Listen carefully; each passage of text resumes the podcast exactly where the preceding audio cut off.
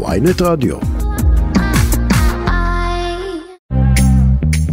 שלום לכם, אה, אתם שוב אה, איתנו כאן בכסף חדש, התוכנית הכלכלית היומית של ynet רדיו. אה, כאן אנחנו מדברים על כל מה שמשפיע על הכיס של כולנו ויש מספיק דברים שקורים שמשפיעים על הכיס של כולנו. אני צחי שדה, עורך התוכנית היום הוא דן רבן, נועה פרנק המפיקה ואצלי שילוח על הביצוע הטכני. ומה יש לנו היום? נדבר כמובן על סערת מנהלי הבנקים והעברת הכספים מישראל. ונשמע פרטים חדשים על הסכומים ועל הגישה של בנק ישראל בנושא. נשוחח עם חברת הכנסת נעמה לזימי על רולקסים ומרצדסים. אה, נברר מה קרה היום בבורסה ומה צופים לנו מדדי המחירים שהתפרסמו הערב. ניזכר בפרשת סימילק וההכפשות שהיו אז ברשתות, אחרי שהיום החליטה הרשות להגנת הצרכן להטיל שם קנס של מיליונים. ובסוף נתכונן לקרנבל השנתי בריו ולהשפעה הכלכלית שלו על המדינה, שיש בה לא פחות בלאגנים והפגנות מאצלנו. אה, אז עכשיו אני רוצה לומר שלום לגד ליאור, הכתב והפרשן הכלכלי של ynet וידיעות אחרונות, מה נשמע גד? שלום רב, אה, לנו נשמע טוב, למדינה קצת פחות.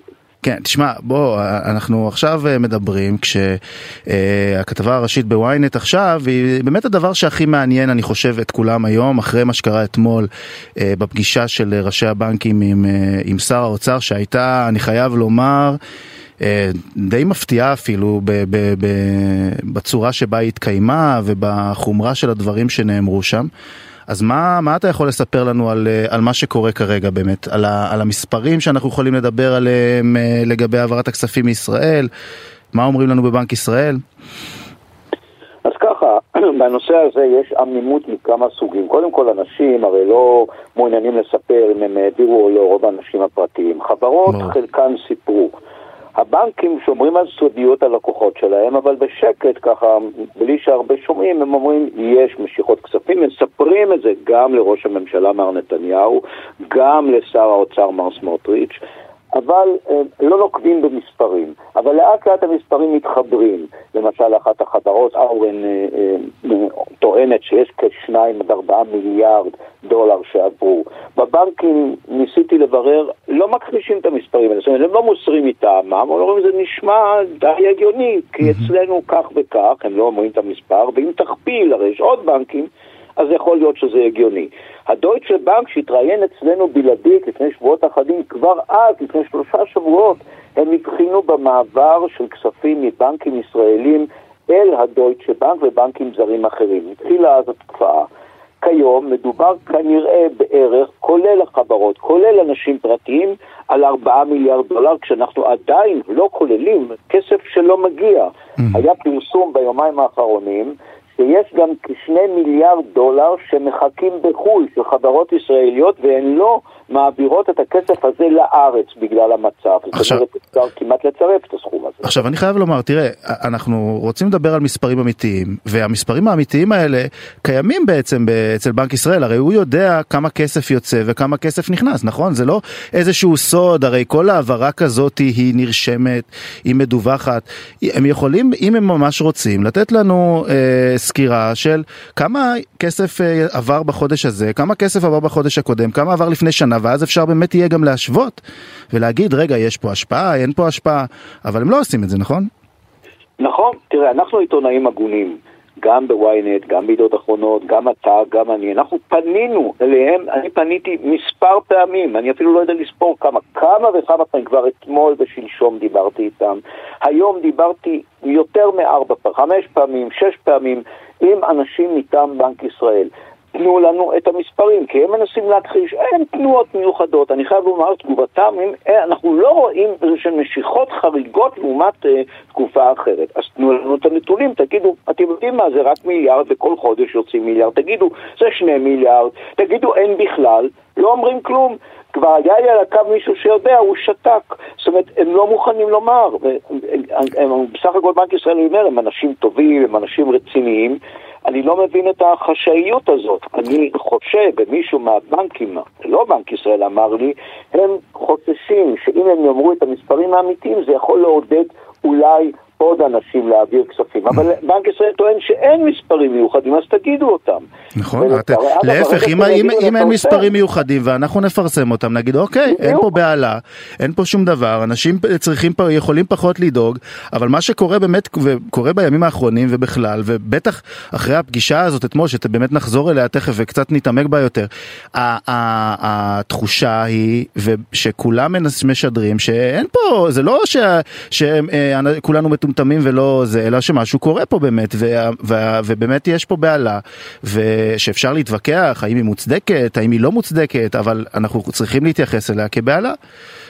נכון, תראה, במסגרת דברי הרגעה שלנו, כרגע מדינת ישראל במצב כלכלי איתן, היא עמדה גם בכל חובותיה ב-75 שנותיה, תמיד החזירה אותם, אבל חס וחלילה, אם תהיה פה רפורמה משפטית, עלול דירוג האשראי של ישראל לרדת, שזה אומר שישראל תשלם כבר יותר על ההלוואות, כי אולי, מי יודע, היא לא תוכל לעמוד בהם, אולי, למרות שהיא תמיד עמדה, והדבר הזה זה, זה איך אפשר להגיד, מעגל קסמים, זה יגרום מיד לעלייה בריבית, לא רק למדינה, גם לחברות בישראל, גם ליחידים בישראל. אנחנו רואים מה קורה בדולר, מה קורה באירו. הדולר עלה ב-7% מאז ה-24 בינואר, זה לא מעט.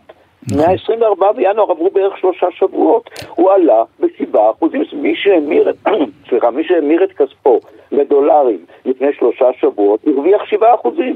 עכשיו, לעומת זאת, הבורסה יורדת, היא מתנדנדת, היא גם עולה, אבל היא גם יורדת, בעיקר הבנקים ספגו פה מכה, דווקא הבנקים. ואנחנו רואים את התמורות, גם היום אגב הדולר התחזק והאירו, זאת אומרת השקל הולך ונחלש, זאת תופעה לא טובה. מצד אחד היא טובה, ליצואנים היא מצוינת, מאוד מרוצים, אבל בסך הכל למדינה זה לא מצב טוב. אז, אז אני רוצה אבל באמת לחזור איתך לפגישה הזאת שנערכה אתמול, שהרי בעצם המקור של הפגישה הזאת של ראשי הבנקים עם אה, שר האוצר הייתה בכלל לדבר על התוכנית הכלכלית שהוא היום אה, מפרסם, אה, אה, אה, אה, ובעצם יצטרכו לאשר את זה בממשלה בקרוב, אבל זה לא... מה שקרה שם זה היה משהו מאוד די חריג, לא? תראה, קודם כל, רוב הפגישה, אני חייב לומר, הייתה באמת הצגת הדברים על ידי שר האוצר, שהציג את הדברים, את מה יש בחוק ההסדרים. הפגישה הייתה די שקטה, אבל היה ברור לכל, לכולם, גם לו, גם לאנשי האוצר שהיו שם וגם לבנקאים, שהפגישה לא תיגמר בתודה רבה על הסקירה, אנחנו הולכים. ברגע שהסקירה הסתיימה, התחילו דברים, מנהלי הבנק אמרו, אנחנו רוצים לומר כמה דברים, בעיקר בלט שם אגב מנכ"ל בנק דיסקונט, שגם נראה לאחרונה כפי שדווח באחת ההפגנות, מותר לו אגב, הוא אזרח, והוא אמר חד וחלק, הוא הזהיר, הרפורמה הזאת פוגעת בדמוקרטיה, פוגעת בכלכלה, היא עלולה להביא לתוצאות לא טובות. ו...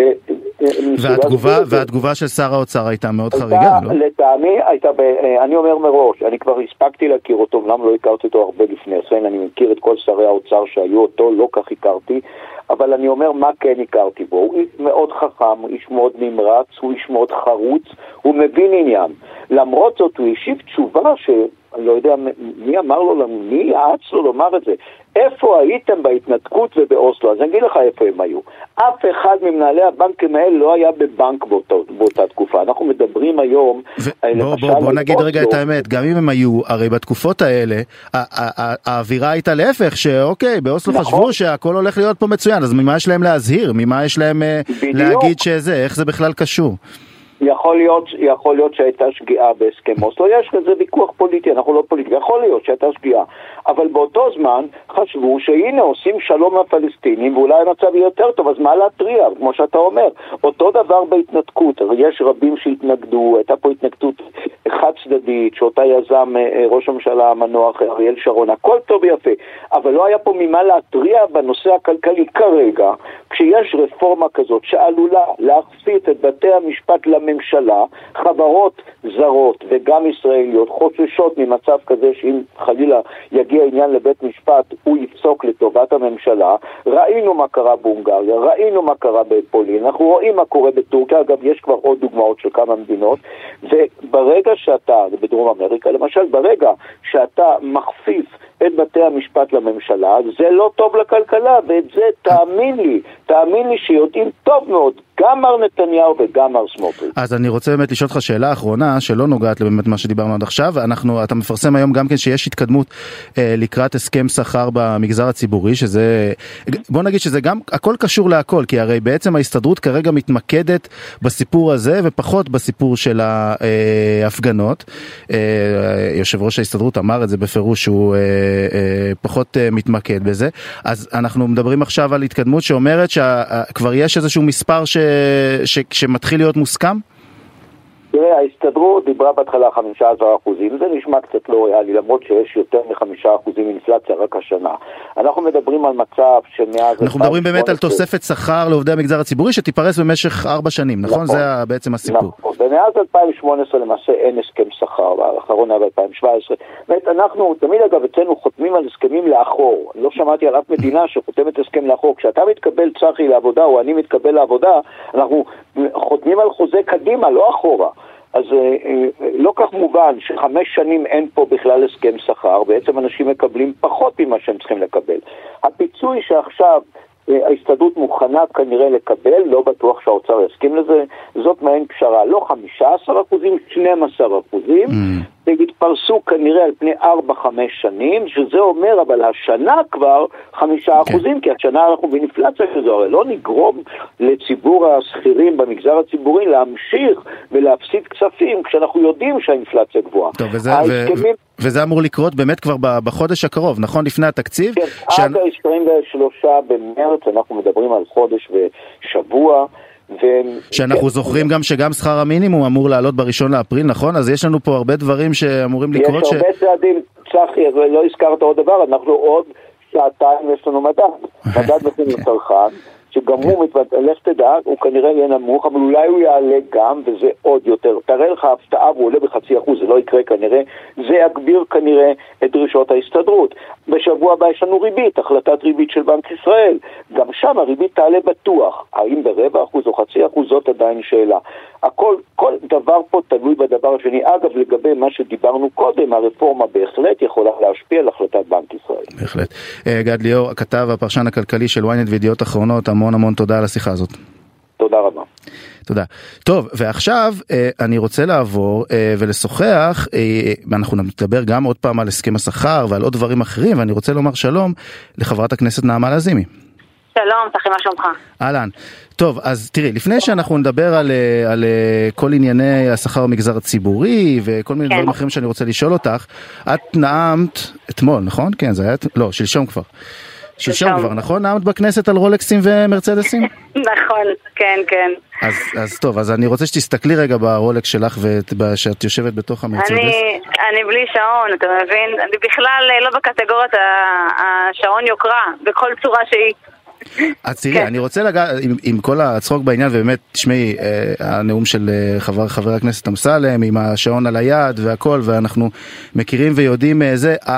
אני, אני רוצה אבל לשאול אותך, אה, בעצם הסיפור פה, בגלל שגם את ענית לו, ובאמת בסיפ, בעניין הזה, יש פה איזה קרב על מי מייצג את מעמד הפועלים, לא?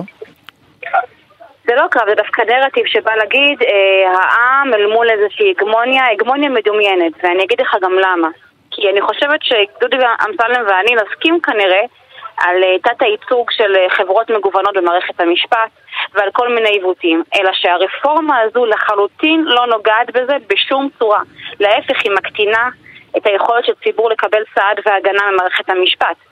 יש המון דברים שצריך לתקן במערכת המשפט, מהמיעוט שופטים המטורף שיש פה שליש לעומת ה-OECD, אה, מאסר חלף קנס, אה, עינוי הדין, אה, עיגון חוקי יסוד נוספים כמו חוק יסוד זכויות חברתיות ודברים אחרים שאמורים לתת הגנה לאנשים, אבל בין זה לבין הרפורמה דבר וחצי דבר. אבל תראי, את הדברים האלה שאת אומרת, כשאתם הייתם בשלטון לא באמת התעסקתם בהם כל כך. לא, להפך, את אה, חוק מאסר חלף קנס אני הגשתי, ישבתי על זה במשרד המשפטים כמה לא, פעמים. לא, אבל אני מדבר על הגיוון של השופטים ועל כל הדברים האלה שבאמת אה, פחות נגעתם בהם. נכון, אני גם אגיד יותר מזה, בגלל זה הסיפור של הוועדה למינוי שופטים לצורך העניין צריכה לדעתי אה, לקום במקום אולי מה שקיים, אם רוצים לשנות את זה, מעבר לביקורת הציבורית שאכן הוסיפה, להגיד שהכנסת האחרונה, הממשלה האחרונה אכן גיוונה מאוד את השופטים שהיו דווקא ממשלות שדודי אמסלם היה בהן לפני כן, הם אלה ששמרו על המצב הקיים, אבל כן נגיד שאם רוצים כבר לשנות, השינוי לא יכול להיות של שמונה לקואליציה ואחד לאופוזיציה, זה דבר שמבטל לחלוטין את עקרון ההסכמות הרחבות. Mm-hmm. בכנסת האחרונה, כשאפרת רייטן חברתי לסיעה הייתה אה, בוועדה, הם אה, עשו 50% נגיד ייצוג מגדרי אה, וכן הוסיפו שופטים ערבים וגם אה, שופטת מזרחית לעליון, אתה יודע, והרבה אה, אחרים. אני חושבת דווקא שהיה תהליך מאוד חיובי בכיוון של גיוון, אה, כמובן על בסיס גם כישורים מאוד נרחבים של האנשים שכן אה, אה, נבחרו. גם אם יש מה לשפר, דווקא הכנסות, הממשלות האחרונות של ביבי, הן לא עשו את זה.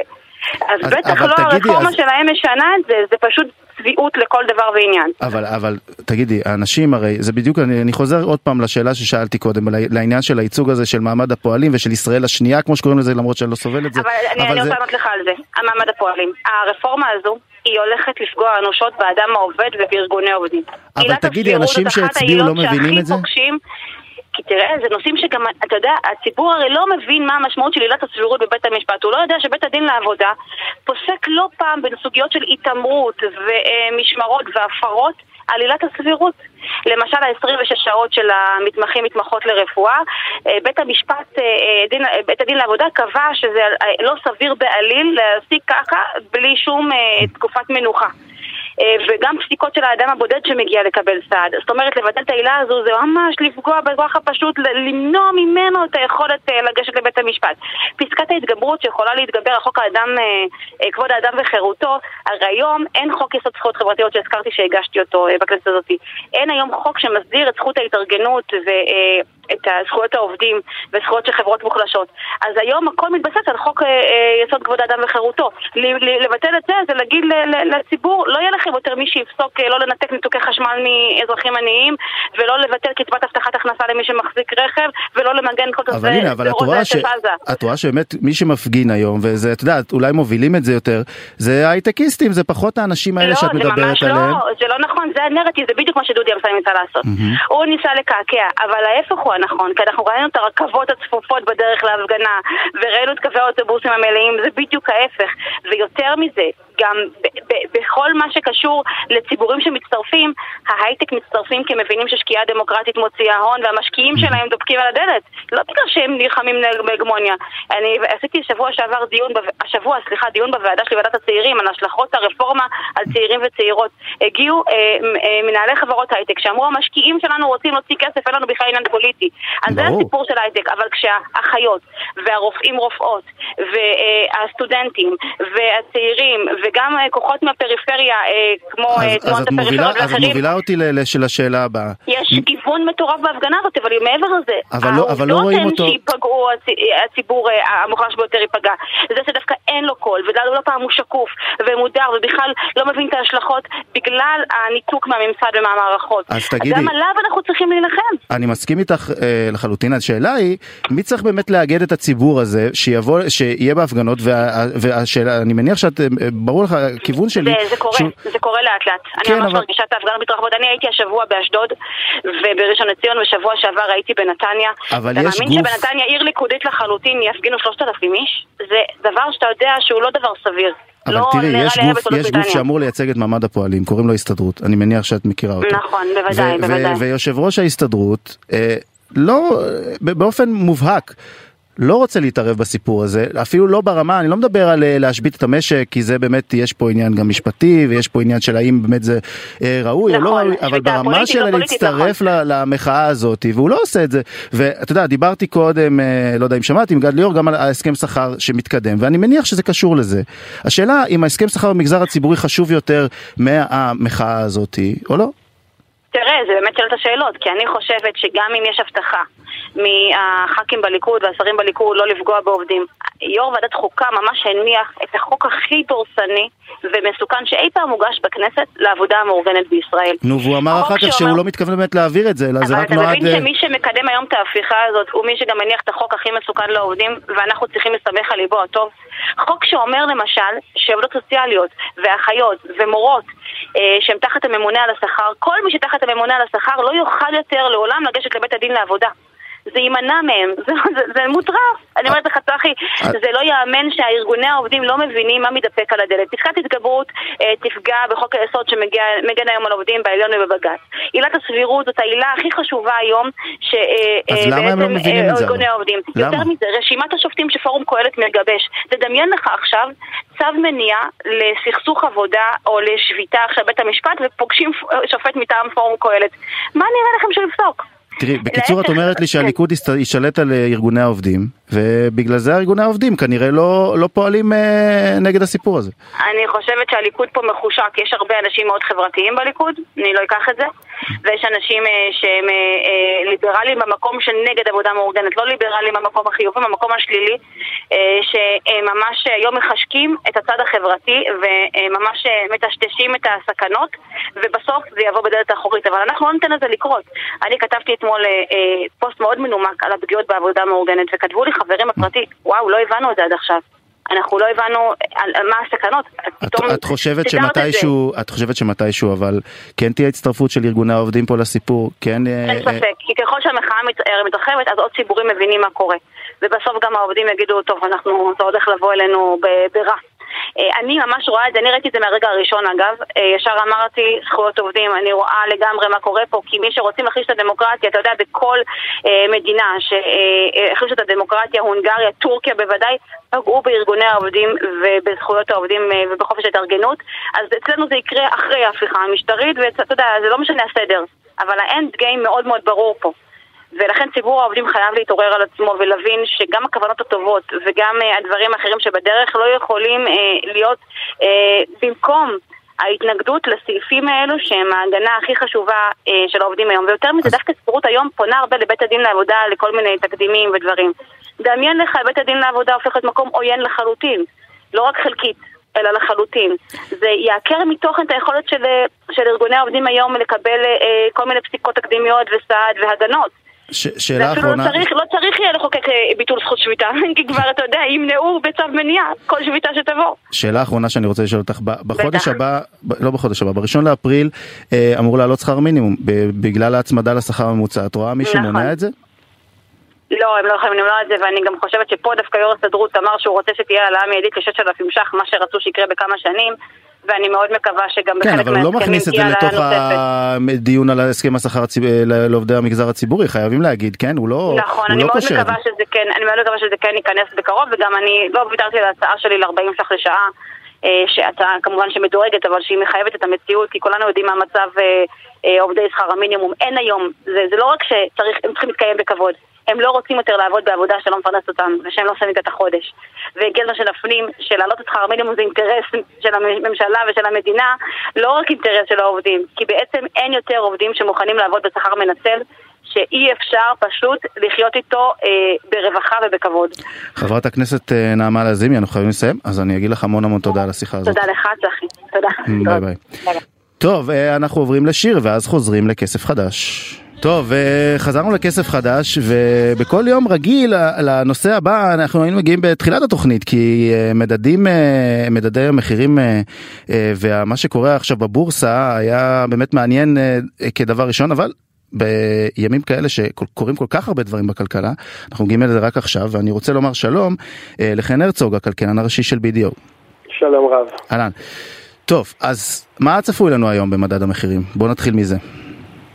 אנחנו מצפים היום לעלייה מתונה יחסית אה, במדד המחירים, מדד אה, יחסית אה, נמוך, על רקע ירידה במחירי הסחורות בעולם. ינואר בדרך כלל זה מדד נמוך, נכון?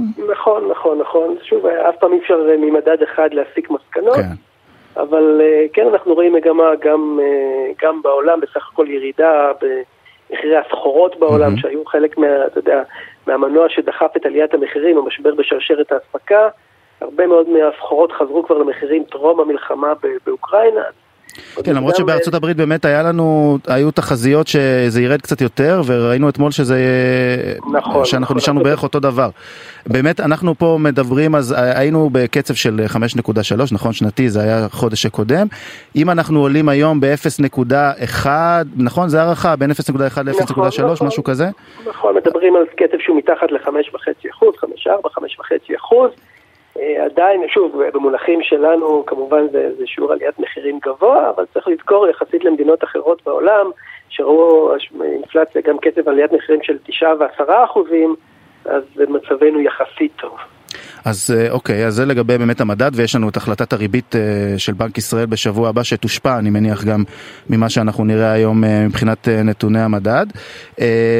עכשיו, הייתה לנו היום אבל בבורסה קצת סערה, נכון? היה אחרי ההודעה הזאת על ה... על, על, אני לא יודע אם... תראה, לקשור את זה זה קצת מוגזם, אבל אחרי ההודעה של דחיית החקיקה, פתאום הייתה איזה קפיצה בבורסה בתל אביב היום, נכון?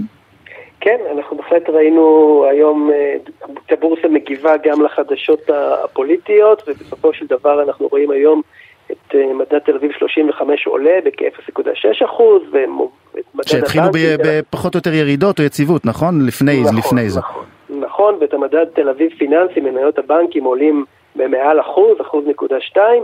אז, אז ללא ספק הבורסה כאן מגיבה לחדשות הפוליטיות, אני לא יודע אם אפשר לקרוא לזה חדשות, אבל כן. בסופו של דבר, אה, אה, אם ככל שיש מגמה באמת להגיע פה לאיזושהי פשרה או הבנה או מתווה מוסכם, אז הבורסה מאותתת אה, בבירור היום שהיא רואה במגמה כזאת כמגמה חיובית.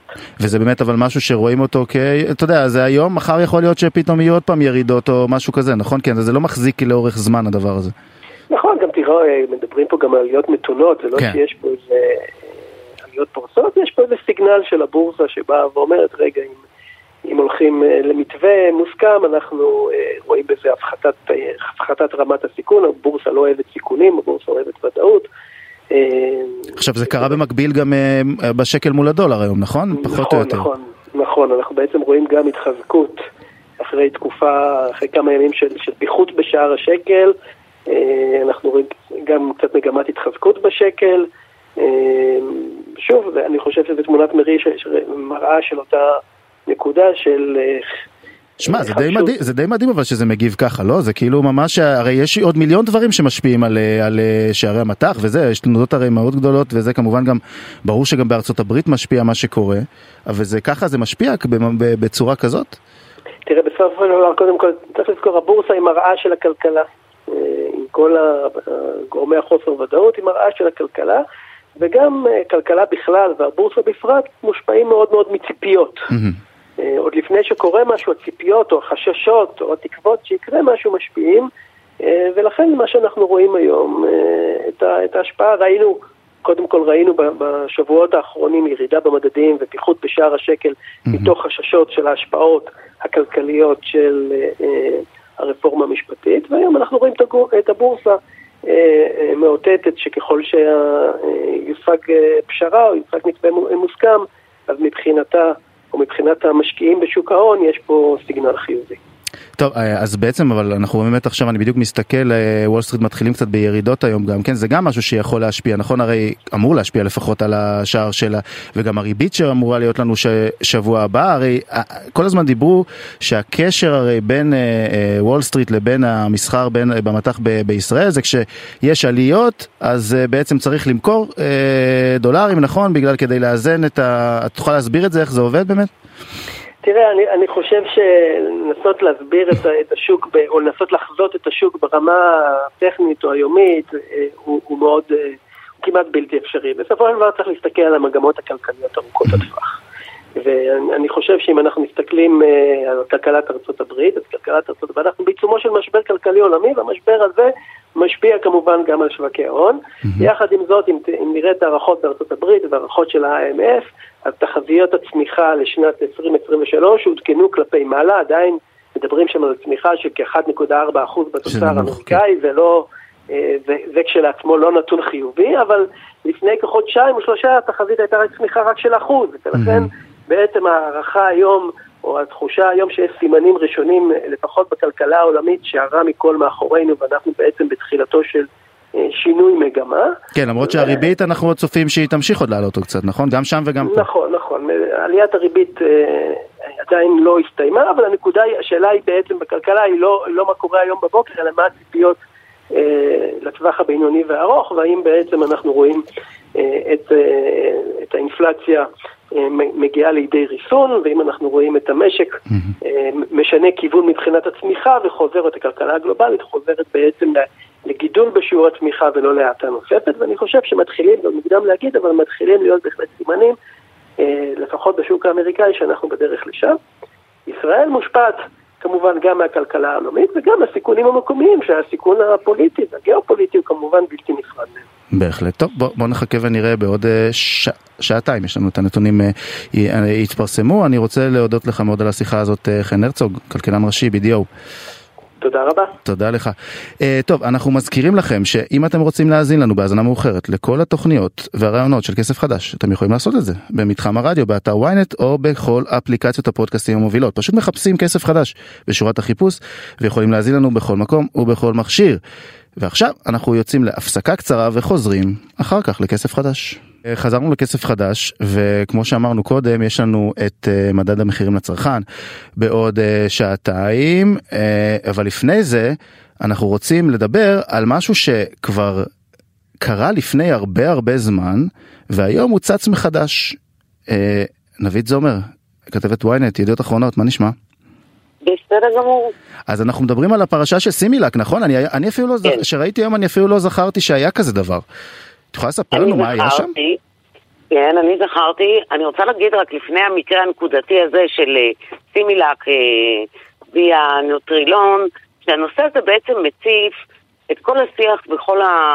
מה שנוגע לפייק ניוז ולפרסומת מוסווית ולעובדה שכל אחד יכול אה, להקליד מה שהוא רוצה ואתה לא באמת יודע אם זה פרסומת מוסווית, אם זה אדם אמיתי מאחורי זה או כתובות אה, פיקטיביות, ואני חושבת שזה רלוונטי כמו אז להיום, ומה שקרה אז, שטבע שמייבאת את נוטרילון, עלתה על זה שקיים שיח ברשתות, זה היה בעיקר בקבוצות, ומסתבר שיש מאה כאלה לפי החקירה של אה, הרשות להגנת הצרכן, של אימהות שמחליפות ביניהם, אתה יודע, אה, רשמים ומידע ואינפורמציה, וזה היה תמיד מתחיל בזה ש... אימא מסוימת אה, אומרת, אוי, אומרת, זה ציטוט אמיתי, אכלתי אתמול את התינוק שלי נוטרילון והוא חטף כאב בטן נוראי והוא צורח עכשיו ואז היו מגיבות אימהות ואומרות, כן, סימילק זה הכי טוב ולא קרה לנו מעולם בסימילק. Mm. הסתבר שמאחורי כל השיח הזה עמדה חברה ששכרה אותה חברת אבוט שמשווקת בארץ אה, את, ה, את סימילק. והחברה הזאת מפעילה משפיענים ומשפיענית רשת.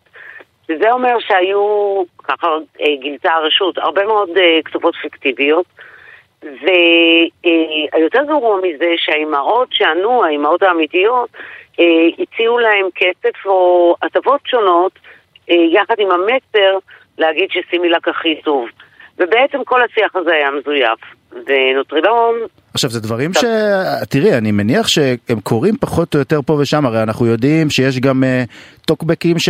ששמים אותם איזה וכל מיני שיח בוטים, ברשת, כן. שזה משהו שקורה כל הזמן, אבל לא ברמה של, אה, את יודעת, כנראה שפה באמת זה הגיע לאיזשהו uh, uh, שיח כזה שפגע במכירות שלהם, פגע וגם השמיץ אותם, אני מניח. אני דיברתי היום עם היועצת המשפטית של הרשות להגנת הצרכן, שאמונה על התיק הזה.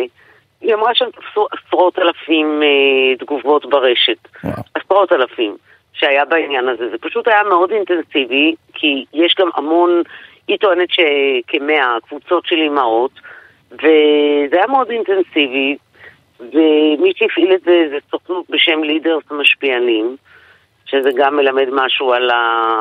יש עכשיו שיח אה, על כל הנושא הזה של משפיעניות כן. שממליצות, אה, האם זה המלצה או זה פרסומת סמויה. אה, הם עלו על זה, טבע עלתה על זה, ו... והרשות חקרה את זה, חקרה הרבה זמן. עכשיו באמת... וזה המסקנות שלה. צריך, זהו, צריך לציין, באמת יש פה שני דברים נפרדים. הרי טבע תבעו את, ה, את החברה, אנחנו פה מדברים על, ה, על כרגע רק הקנס של הרשות להגנת הצרכן, נכון? שזה דבר טבע נפרד. טבע תבעה את, את החברה אה, בסך של 40 מיליון שקל. Mm-hmm. במקביל התנהלה חקירה של הרשות להגנת הצרכן, כי לפי החוק יש פה פרסומת מטעה. או פרסומת שהציבור לא יודע שזה פרסומת. והטילה קנס של חמישה וחצי מיליון אה, שקל. שאבוט גם מערערים על זה כמובן. אבוט הודיעו היום שהם יערערו על העניין. אני לפי לפחות מה שאמרה לי היועצת של הרשות, אז הם מאוד אה, בטוחים בעצמם mm-hmm. ובממצאים שלהם. והסוכנות לידר שהפעילה את כל המערך הזה, אה, קיבלה קנס של 500 אלף שקל. למה באמת זה היה מופחת שם? כאילו, יחסית. אז זהו, ש, שהרשות אמרה לי שהם רואים באותה חומרה את uh, הפעילות של, גם של אבוט וגם של לידרס, אבל החוק לא מתיר להטיל קנס של יותר מ-1% מהמחזור. ובמקרה mm. של לידרס, uh, זה, זה הסכום שהגיע. איך היא אמרה לי? בצער, uh, בצער רב נאלצנו להטיל רק את הסכום הזה. Uh, מבחינתנו, שתיהן היו צריכות להיכנס בסכום שווה. אה, טוב, והיו עוד מקרים כאלה דומים בעבר? אני לא כל כך זוכר, על דברים כאלה של הכפשות ברשת? אני לא זוכרת בהיקף כזה, mm-hmm. ואני לא זוכרת תביעה כל כך גדולה. תראה, מדובר פה בחברה, טבע היא חברה גדולה מאוד. יש לה את היכולת ואת המשאבים, גם לעשות את החקירה וגם אה, להתלונן ולהגיש תביעה. ובוא נראה אם אבוט באמת אה, תצליח לערער על, להגיש בכלל ערעור ולערער על הנושא הזה. אה, אבל אני בטוחה שזה קורה כל יום בדרך כזו או אחרת, לא בהיקפים כאלה אולי. כי פה זה היה מאוד מוסדר, אתה יודע, תשלום כן. והטבות לאימהות, והיה ממש סיסטם אה, שעבד. טוב, אני מניח באמת שאז התביעה הזאת תתנהל גם במקביל אה, בבית המשפט ועוד לא הסתיימה שם. כן, אבל uh, במקביל גם טענו ברשות שהם uh, הרבה מאוד uh, כתובות מזויפות היו, שזה בכלל לא היה תגובות אמיתיות. חלק היה בוטים שהפעילו אותם, אני לא יודעת מאיפה. שהעבירו את המסרים. בוטים משנת 2019, אה? אנחנו כאילו, אה, זה, זה, זה, זה, זה משהו שאנחנו אה, לא חשבנו שהוא היה אז כל כך פופולרי באמת, כמו שהיום היום מדברים על זה. אני חושבת שמרגע ש... מרגע שיש רשתות ומרגע שכל אחד יכול להקליד מה שהוא רוצה על הרשת ואתה לא יודע אם עומד מאחורי זה אדם אמיתי או לא ומה האינטרסים שלו, אז uh, כנראה כן. עובדה שזה רלוונטי ב-2018 והיום זה רלוונטי באותה מידה. רק לא מזמן אה, העבירו אה, חוק שמשפיענית שממליצה צריך להיות כתוב שזה תוכן ממומן או פרסומת. זאת אומרת, ערים לבעיה הזאת ברשת. לגמרי. טוב, ויש, אז מה בעצם טוענות אבל החברות פה? הן כן מתנגדות? או ינסו אה, לערער או שהן לא מדברות כרגע? אבוט הודיעה, זאת אומרת, תגובת אבוט לעניין שהיא לא מקבלת את זה, שהיא דואגת לשיח אה, אמיתי וכנה ברשת, ושהיא תערער על העניין, שהיא מערערת על כאילו הם מכחישים שזה קרה בכלל, שהם כן. לקחו את זה, אבל איך זה יכול להיות? הרי החברה קיימת, ויודעים ש... זאת אומרת, החברה, the leaders האלה, יודעים שהם לקחו אותם, אבל אה, אני מניח שהם אומרים, אה, טוב, אנחנו לא עשינו את זה כדי להשמיץ, אלא רק כדי לש... ל... להגיד שהמוצר שלנו טוב, או משהו כזה. טוב. תראה, הם לא פירטו, אבל יכול להיות שהם יאמרו שזה לא נעשה על דעתם, שכאילו לידר לקחה פה איזה כן. חופש פעולה, זה גם יכול להיות. כן. הם לא פירטו כרגע, וגם כרגע עוד לא הוגש ערעור, אז אנחנו עוד לא יודעים את פרטיו ומה הם יגידו להגנתם. אבל הבנתי שהחקירה של הרשות הייתה מאוד אה, אה, ארוכה וממושכת, והם מבחינתם אה, עם ממצאים מוצקים. עכשיו בוא נראה באמת מ... מ... בכל אופן נוטרילון טענה שנגרם לה נזק אדיר למוניטין. והרבה מאוד כסף היא הפסידה בנושא הזה במכירות, ולקח לה הרבה זמן לשקם. צריך להגיד שנוטרילון, מאז שהיא הושקע, הייתה לה השקה קשה, כי זה קשה להתמודד מול אה, אה, סימילק, ובטח mm-hmm. שמול מטרנה, שזה, אתה יודע, זה שלנו, והמון כן. ילדים גדלו על זה. אז אה, לקח לה המון זמן לשקם, והיום אה, היום נדמה לי, בחלק מהזמן היא עוברת את סימילק בנתח שוק שלה. הבנתי. טוב, אה, נבית זומר, כתבת ynet, ידיעות אחרונות, המון המון תודה. להתראות. יאללה ביי. טוב, אה, הפסקה אחרונה להיום, ואנחנו חוזרים לקרנבל בריו. טוב, אה, חזרנו לכסף חדש, ועכשיו אנחנו רוצים לעבור לנושא האחרון שלנו היום, והוא קצת יותר שמח מהנושאים הקודמים שהיו לנו פה. הקרנבל בריו מתקיים ביום שישי הקרוב. ובניגוד לזוהר ולשואו האדיר הזה שיש שם, החיים הגדול של חלק גדול מהתושבים בברזיל לא ממש אה, נוצצים כרגע. אה, אני רוצה לומר שלום לדוקטור אפרים דוידי.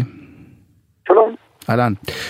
טוב, אז אה, יש קרנבל ביום שישי, היא שמחה גדולה, נכון? זה בברזיל זה אירוע... יש, יש קרנבל כל השבוע גם, ביום שישי. יום שישי זה השיא אתה אומר, הם רוקדים כל השבוע. זה התחלה, זה התחלה, זה כל השבוע, כן. הבנתי. ותגיד... אגב, סליחה שאני קוטע אותך, כן, כן. אבל זה לא רק קרנבל אחד, יש 17 קרנבלים ברחבי ברזיל, אנחנו תמיד מדברים על ריו כי זה הקרנבל הכי מושקע, הכי המוני, אבל יש עוד קרנבלים ראויים לציון כמו סן פאולו, סן סלבדור באיה. ריו, כבוד האב, במקום המונח, ולכולם תמיד יש כסף, נכון? כל שנה. כן, כן, כן. לא לזה אף פעם לא יהיה חסר כסף. השתתפו, השתתפו בערך 20 מיליון משתתפים לכל הקרנבל, על פי הנחות, זה מספר לא קטן. משתתפים מקומיים וגם כן אנשים שבאים מחו"ל, תיירים. אנחנו קצת שומעים, אנחנו קצת שומעים אותך מקוטע, דוקטור דוד, אם אתה יכול טיפה לזוז, אז אנחנו נשמע אותך אולי יותר טוב. כן. כן, או, הנה עכשיו שומעים יותר טוב. עכשיו יותר טוב, אוקיי. כן, אז אוקיי, אז, אז באמת אתה אומר יש ב, ב, בכל מקום ויש אה, 20 מיליון אנשים, כמה זה באמת משפיע על הכלכלה אה, בברזיל מבחינת אה, תיירות, מבחינת... תשמע, אה... אין, אין, אין לנו על כל ברזיל אה, הנחות, לפחות לא שאני מכיר, יש לנו הנחות על ריו, mm-hmm. ריו זה הקרנבל העיקרי, כן.